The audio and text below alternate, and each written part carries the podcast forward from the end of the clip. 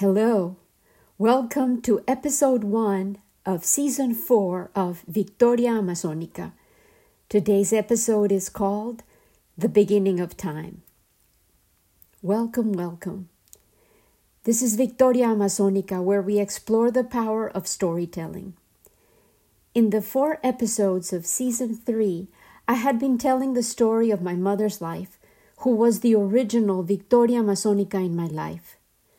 Maria del Pilar Uribe was a warrior of the soul, a powerful inspiration, and we had already reached the part of the story in which my life was cocooned by her body and arrived into a welcoming nest that she had prepared. And I shared about the sensorial delights of my first year of life. That story will indeed be continued, for there remains much to be said about my mother and the many years we coincided on this fantastic adventure we call life. However, in this moment of Earth's environmental crossroads, in which we are all witnessing and being affected by the dysregulation of nature, which we ourselves have precipitated, I have decided to make a U turn. I am responding to the summons I have heard since I was little the call of the Amazon rainforest.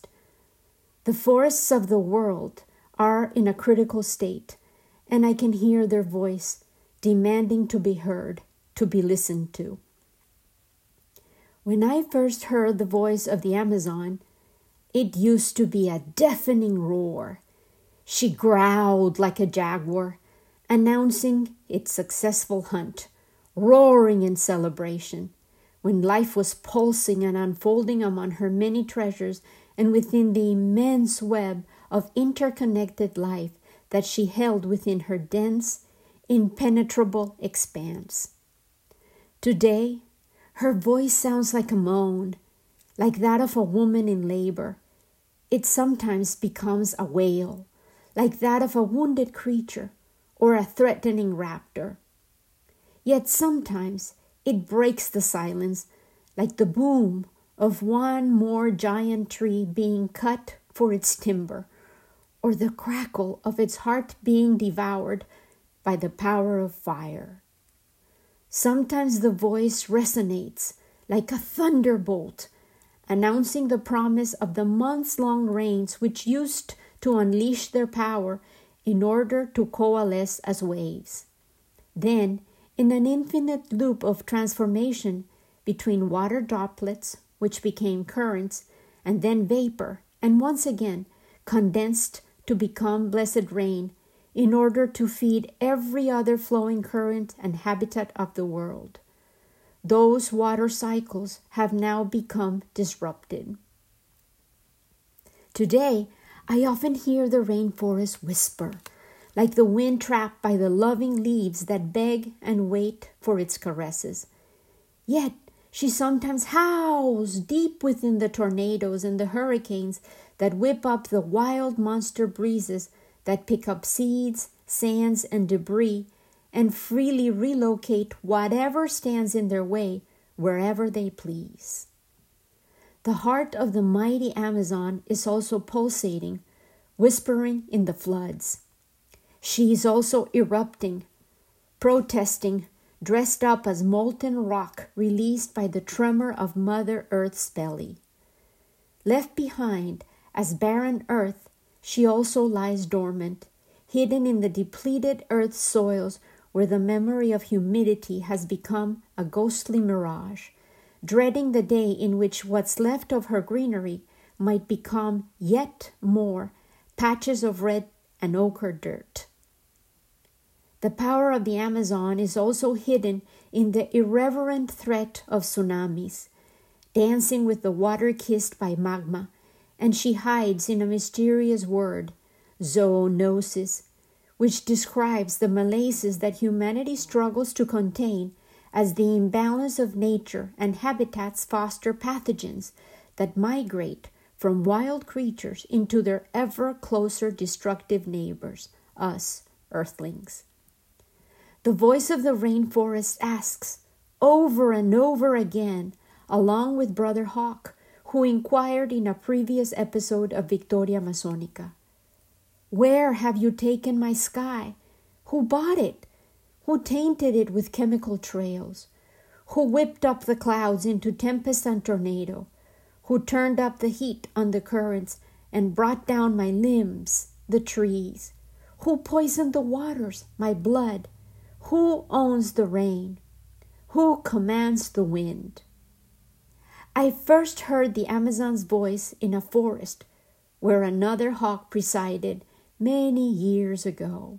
When I was a child, my family owned a thick collection of majestic trees, and at its center there was a gurgling, singing brook. We called it El Nacimiento, the birthing place. It was transparent and alive, and I drank its water, dipped my feet and my hands in its coolness, hid in the towering pine trees, and I intuited. There was a deep knowledge within me that recognized that place as the ideal setting for life to start or to recommence, a place where human life, animal life, and every living thing could come to feed, grow, and thrive. Oh, I learned to love that forest, but I insisted on inquiring about the forest in capital letters over and over again. I had a longing for a larger, denser, wilder, older sibling of this forest that I recalled having held me safe in its arms.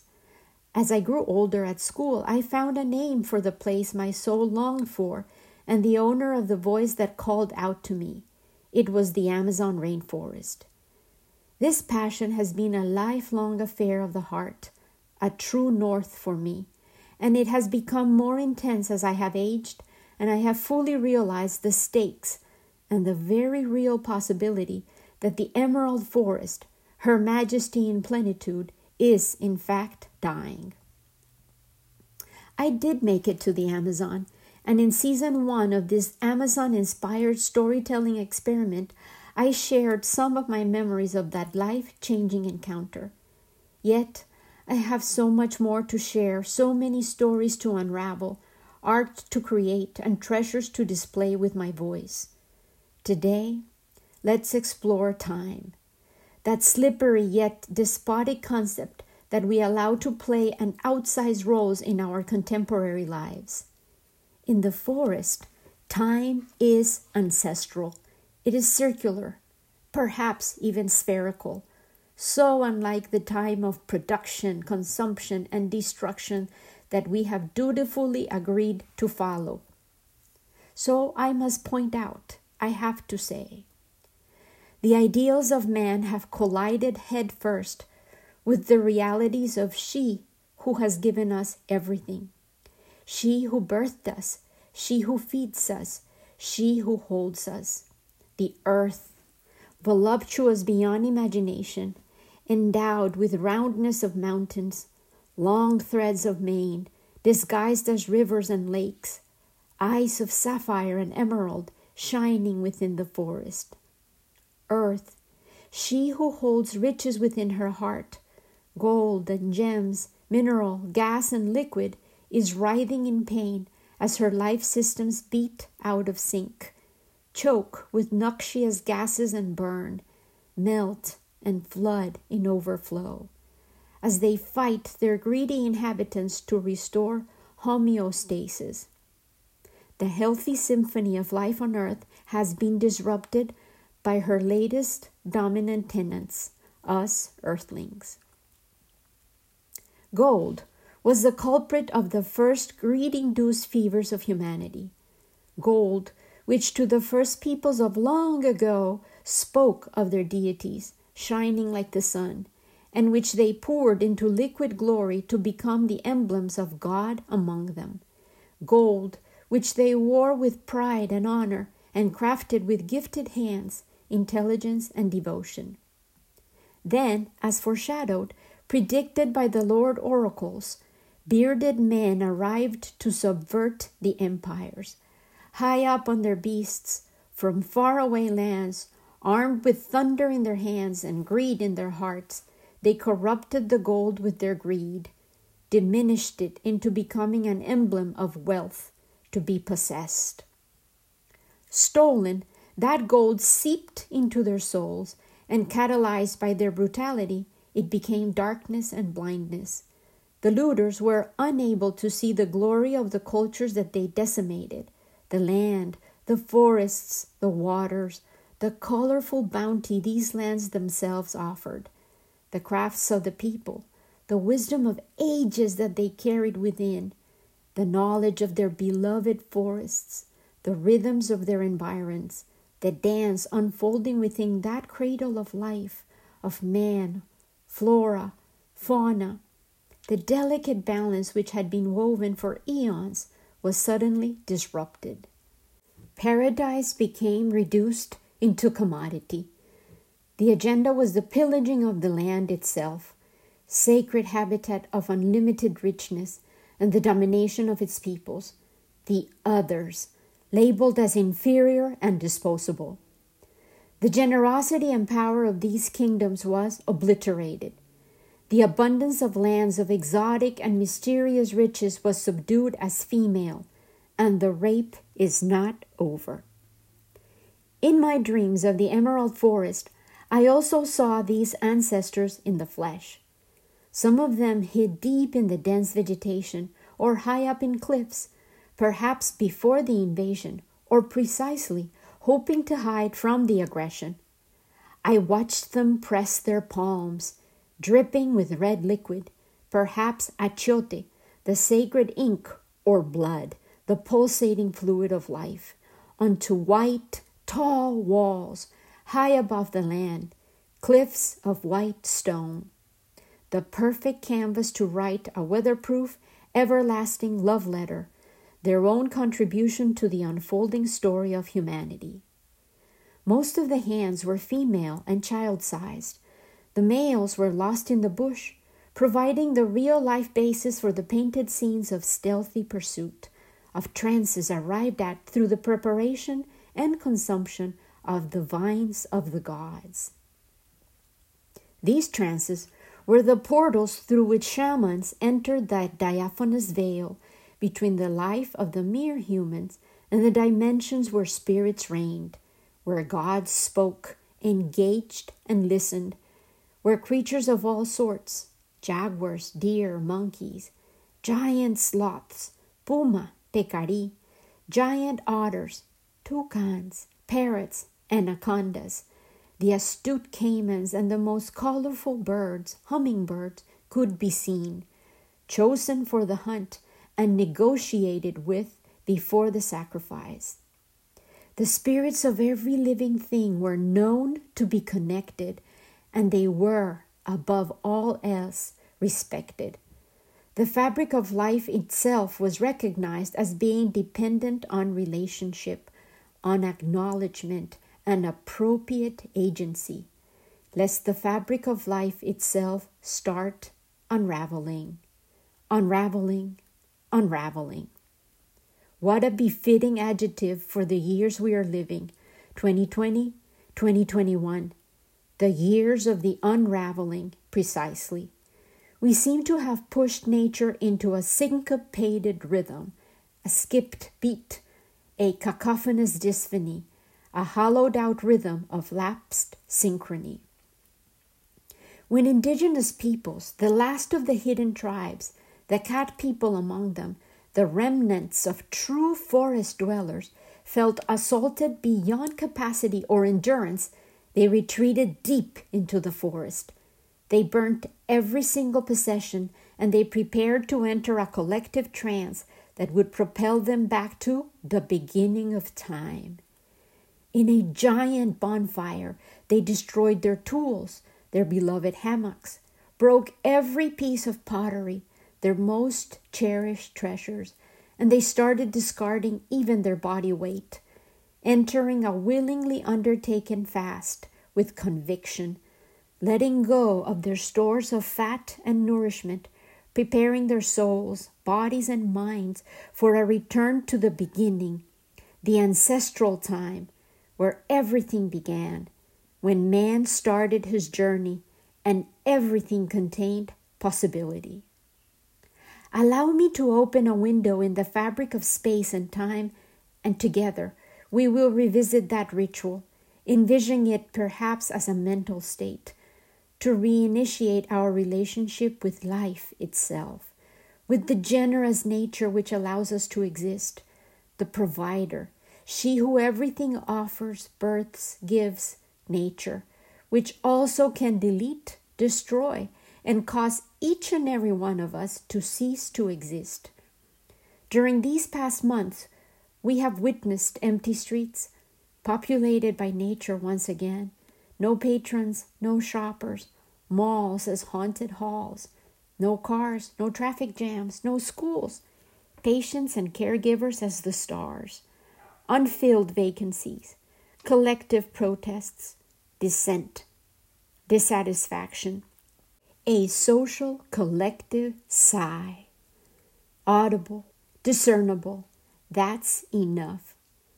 These are political issues at the core, meaning of the people. This uneasiness, human hubris, has been breached. We have found silence, infection, sirens wailing nonstop, morbid sadness, mourning, machines alone. On the other side, we also found solidarity, exhaustion. We have witnessed murders and deaths of neglect, black, yellow, and brown most. Monuments have been removed, history questioned and probed. We seem to be living an exorcism of sorts. Provisional times, adaptation, cancellation multiplied, home life highlighted, domesticity multiplied. Homo sapiens, we are being called to stop, rest, look inside. Might it be time to return to primordial time? There can be no better teacher of that craft than the forest, the Amazon, the best, the largest, the mostest. 12,500 years ago, it is estimated, petroglyphs were created in the Colombian Amazon rainforest. They have been rediscovered, supposedly, found, now promoted and viral. But they have been there all along, waiting. Humans with hands just like ours, women most likely, held their handprint to connect with us through thousands of years, wanting to share with us their stories. Let us peek then together into their world, their warning, their love letter to all of humanity.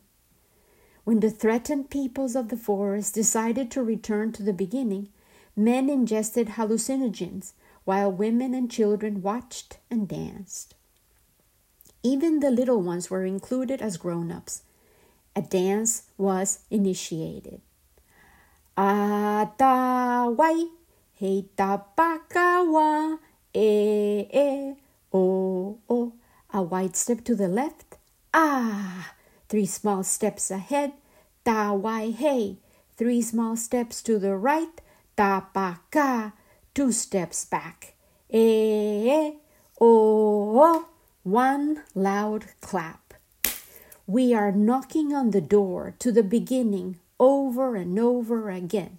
Ah, ta wai hey, ta pa ka wa, eh, eh, oh.